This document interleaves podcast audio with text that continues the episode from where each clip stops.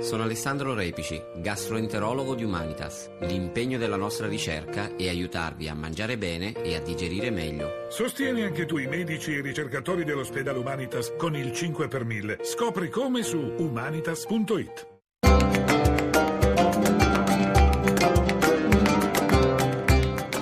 Dialogo con l'Islam.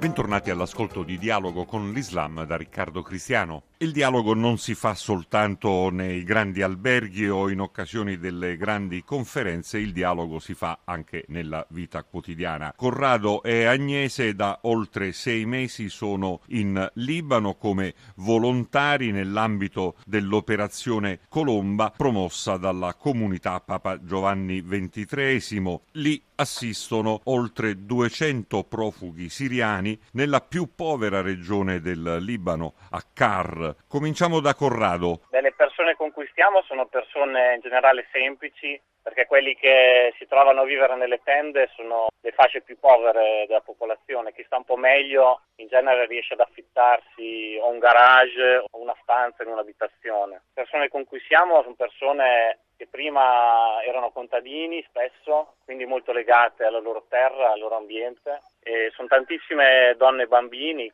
oltre la metà dei rifugiati siriani sono bambini. Agnese, in eh, particolare la vostra sensazione è che fuggano dalla guerra certamente, ma da che cosa? Di che cosa dimostrano di avere maggiore ripulsa per quello che riguarda il passato e il presente, la principale richiesta per il futuro? Ma la maggior parte di loro scappa eh, da una guerra che per loro significa non avere più niente, cioè significa che le bombe gli hanno distrutto la casa, quindi molti di loro proprio guardando indietro, guardando al passato, dicono io non ho più nulla, anche se la guerra finisse adesso non saprei dove tornare perché il mio quartiere è stato raso al suolo o la mia città è stata rasa al suolo. Arrivano qui molto spaventati, traumatizzati perché alcuni di loro li abbiamo proprio visti arrivare solo con i vestiti che avevano addosso, senza nemmeno una valigia, a volte senza i documenti. Queste persone non sanno dove guardare per cercare un futuro, perché se guardano indietro vedono solo la distruzione e hanno paura di tornare in un paese dove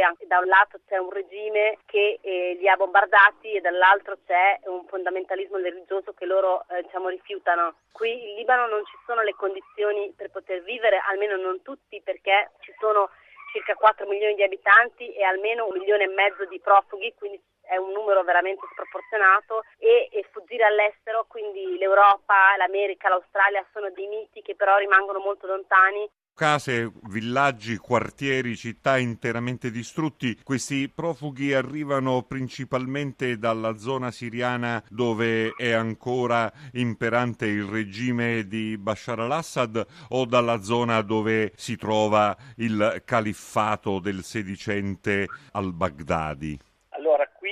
Diciamo che sono di tante provenienze, in maggioranza sono nella zona che adesso è sotto regime, che è la zona di Homs, e diciamo principalmente perché è la zona confinante con quest'area del Libano. Nelle famiglie proprio qui dei nostri vicini eh, ci sono parenti che stanno sotto le zone del califfato e quindi riceviamo anche notizie da lì e anche persone che vengono dalla zona di Aleppo e dintorni dove ancora ci sono scontri molto duri fra tutte le fazioni in campo. Ecco, l'ultimo punto, questi profughi sono ovviamente tutti di religione musulmana, provengono dalla Siria, terra nella quale l'Islam sembra divenuto culla di barbarie e ferocia. La vostra sensazione è di trovarvi davanti a persone che si portano dietro che tipo di religiosità? Eh, noi siamo stati accolti come stranieri di provenienza cristiana, perché comunque la nostra associazione è cristiana, in maniera molto positiva, molto rispettosa e non, non abbiamo mai avuto occasione di scontrarci su questo. Una cosa che sentiamo spesso nei racconti di queste persone sono che in Siria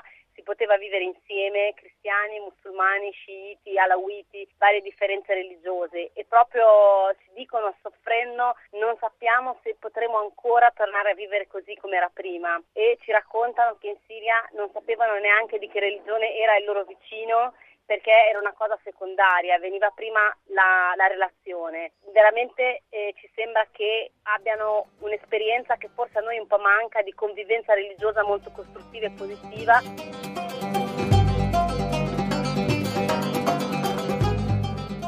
Grazie per essere stati con noi sin qui, chi vuole ci può trovare anche all'indirizzo web www.dialogoconlislam.rai.it. Appuntamento a domenica prossima.